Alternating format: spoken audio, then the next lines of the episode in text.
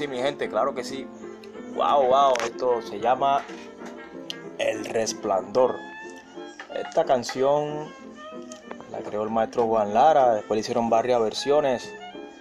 Eh, eh, una canción muy maravillosa que me trae muchos recuerdos porque esta canción significa el resplandor. O sea, la crearon ellos y la crean con ese sentido de darle un, un aire nuevo a todas las cosas, de pensar que siempre, cada día, a pesar de que hayan problemas, existe un resplandor y un amanecer en donde te puede a ti servir siempre y dar mucha fuerza y mucha vitalidad y energía. Aquí está con ustedes Janson el Teacher, su amigo, el de la onda positiva. Su amigo Janson el Teacher siempre quiere lo mejor para todos ustedes. Estos 15 minutos vamos a ver qué podemos mostrarle. Bueno, inquietudes, se me ocurren, muchas inquietudes se han formado a través de este podcast que yo realizo. bueno, pero chévere, chévere. ¿Por qué? Porque la gente me dice, bueno, ahora metiste el cuento ese de corona asunto. Entonces, yo quisiera decirles que corona asunto, porque bueno, como está de moda lo de corona y tal, coronavirus, no sé qué, y ahora todas puras canciones sobre eso. Pero corona asunto en la gaita, en la gaita le decimos tocar con asunto. Tocar con asunto es con, eh, la palabra lo indica, con profundidad, tocar con el corazón, tocar con el sentimiento, que se oiga el jaquido de la gaita, eh, de la garganta cuando ese jaquido que, tiene el campesinado, o sea, y, la profundidad del golpe del tamborero que es muy distinta a tocar mecanizado. Eh, pero sí, entonces yo le he puesto a esto de tocar con asunto, el corona asunto. Pero para que se rían un poco también. Entonces vamos a hablarle un poquito de historia rápidamente una cosita que me tiene intrigado, como el chavo del 8, cuando dice que comí mucho trigo. Bueno, la idea es que, eh, eh, bueno, yo a mí siempre me gusta es la filosofía, el saber por dónde uno va en el camino, en este camino de la vida. Porque nosotros somos seres que debemos saber en dónde tenemos los pies puestos y, desde, lo que nosotros hacemos transformar a muchas personas. Eh, el consejo que yo les vengo a traer el día de hoy, además de esta gran introducción de esa gaita, em, es hablarles un poco de cómo estamos los seres humanos, seguir incentivando a que cambiemos todas esas partes erróneas. Por ejemplo, ¿cuáles son las partes erróneas? Yendo un poquito atrás a la historia, encontramos que alrededor del año 2800 antes de Cristo, por, por ejemplo, eso viene de la época de Noé.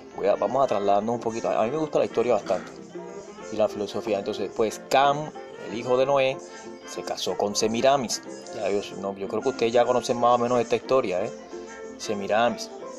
Eh, generaron a un hijo llamado Nimrod. Entonces Nimrod quien mató a Can, o sea, al papá, y se casó con su madre, imagínense. Pues después les, estaré diciendo por qué yo hablo sobre esto. El tío de, de Nimrod, que es Zen, o sea, hermano de Can, el tío de Nimrod lo mató, mató a, a. Eh, y, su madre y esposa, Semirami, imagínate, la mamá se casó con él, mejor dicho, tronco del hijo. Eh, la mamá Semirami esparció la mentira de que Nimrod había muerto. Eh, esparció la mentira de que Nimrod había muerto.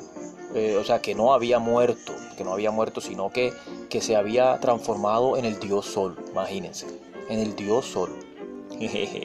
y todo eso repercutó acá, por eso les estoy hablando sobre eso. Entonces, Semiramis se embarazó producto de una traición y decía que, era regalo de, los dioses, que, era la reencarnación de Nimrod. Entonces nació Tamuz, nació Tamuz el 25 de diciembre. Ya más o menos se deben imaginar de qué estoy hablando, ¿verdad? Y, y fue considerado como el dios sol de los egipcios, de Babilonia, de los babilónicos, de los griegos, de los persas, de los romanos y, hoy de los SS que son las sociedades secretas.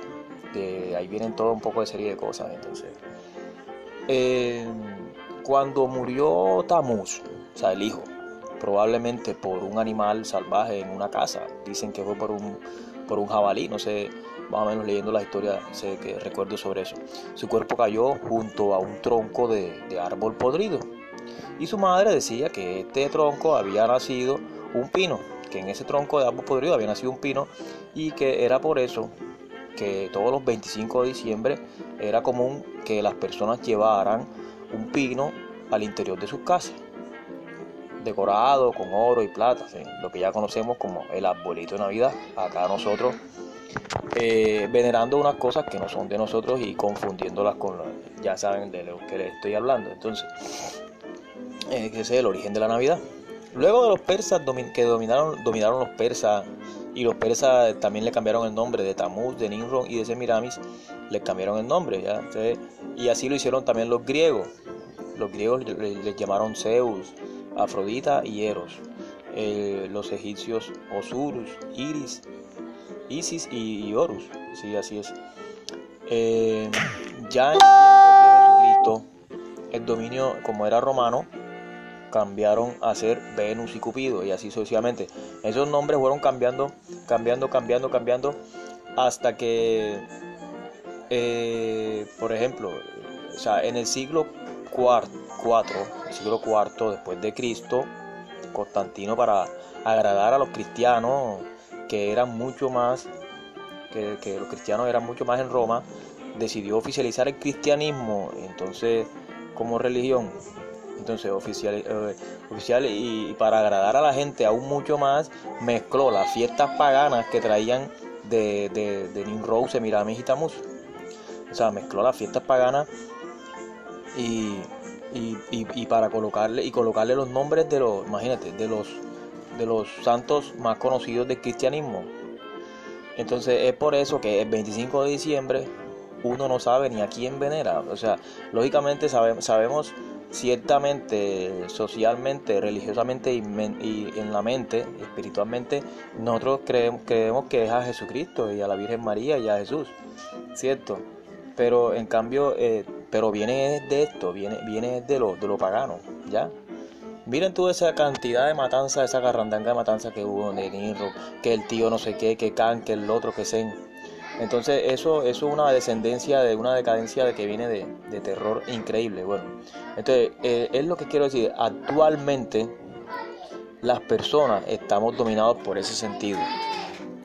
Actualmente uno, uno esa, esa cadena de, no sé, no se rompe, no se rompe esa cadena y, y eso repercute. ¿Y por qué digo sobre esto? Porque es que la gente no sabe que lo que está pasando actualmente, lo que está pasando actualmente de toda esa, de esa serie de, de, ideas y de cosas que, que sí afectaron en el tiempo de antes, siguen afectando ahora el tiempo de ahora. Pero que lo importante es que uno crea en, Jesucristo, pero en Jesucristo que tú llevas por dentro, en el verdadero. O sea, como decir, eh, sí existe el creador ya de esta tierra, de este universo. Y que personas como yo, que somos músicos, simplemente músicos, pero somos muy eh, bondadosos y muy querendones de la vida. Me gusta mucho la vida y la alegría. Entonces yo quiero que todo el mundo esté, eh, que todo el mundo sepa la verdad, pero que la gente cambie, por ejemplo, ¿sí? Que no nos debemos confundir y esas cosas así. Pero bueno, entonces, como esto es un podcast de alegría, ya conté un poquito de la historia para que ustedes vean cómo está la humanidad actualmente y que ojalá que vengan cosas positivas ya en el nuevo orden mundial y todas esas cosas, pero y que lo que el ecumenismo, por ejemplo, los católicos que se unan las religiones, necesitamos que todos los pueblos puedan unirse, puedan unirse para que cambie esto. Hay que buscarle el lado amable a la cuestión, ya, el lado amable.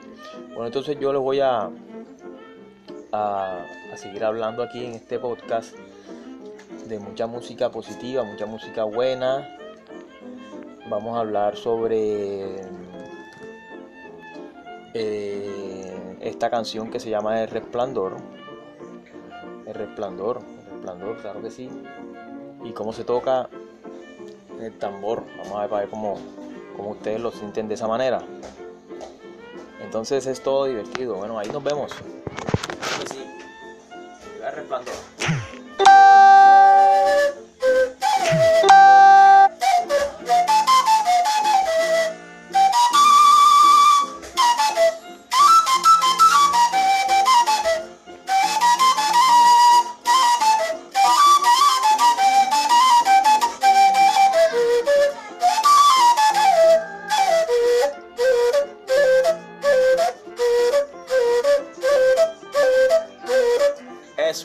Con asunto. Entonces, esto es un gran saludo a toda la gente que me quiere bastante y decirles que yo los quiero también bastante, a todos los gaiteros de aquí de Cartagena, mandarles un gran saludo a todos los gaiteros de Cartagena y que pronto estaremos reuniéndonos para hacer grandes teorías, diferentes teorías de lo que ellos saben también y que ellos la puedan plasmar acá por estos medios. Eh, el, movimiento de gaita aquí en Cartagena, que es, es bastante interesante y bastante importante. Eh, también estaremos hablando sobre eh, Red Face, un personaje, unos personajes que se vienen, Red Face y Amac Man. Eso eh, me los creé para que esto sea un poco más divertido. Ya, una, una cuestión bien chévere. Ahora voy a explicar acerca de el tambor alegre, como va en esa canción, que bueno, yo lo he hablado muchas veces, pero aquí les dejo esta, alegría. eso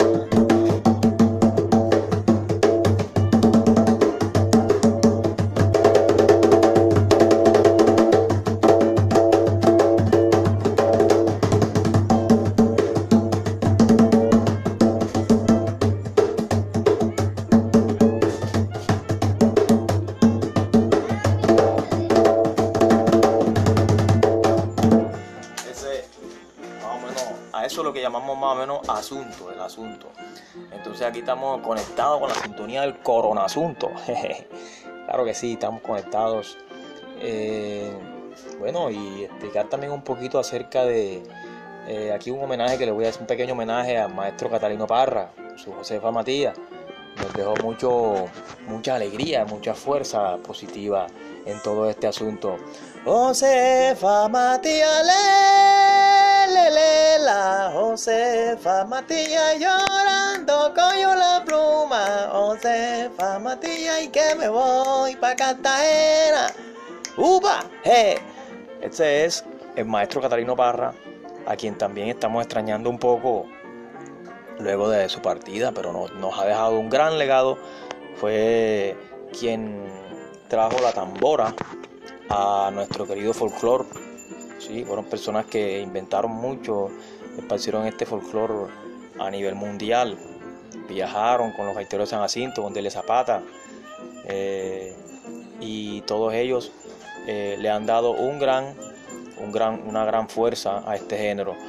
Pues decirles que también el vallenato viene de la mano de la gaita, ¿por qué? Porque Landero andaba, Landero era el que tocaba el llamador, con los haiteros San Jacinto, Landero, eh, de la Pava Congona. Una tarde en la montaña oí cantar el cocobabo y vi tejiendo la araña su red redorado, huepaje, ay, huepaje. Bastante yuca consuelo que vamos allá en la finca cuando tocábamos, que yo, yo estaba pequeño también, yo estaba como de a la edad de 13 años, por ahí 13, 13, 14 años, cuando mi papá me llevaba a, a las parrandas que yo, que ya Landero estaba viejo, ya Landero estaba bastante viejo, y, pero sí, ellos contaban todas estas historias. Bueno, mi gente, esto fue todo, claro que sí, aquí les dejo muchas expectativas sobre lo que viene, sobre lo que viene en esta cuarentena, pero que tiene que ser una cuarentena de alegría, de mucho corona asunto, de mucha cuestión positiva, todo viene con fe y va para adelante. Ya aquí se van a acabar los 15 minutos de este gran podcast que siempre les traigo a todos ustedes y que viva la gaita. Vamos para adelante. Huepaje.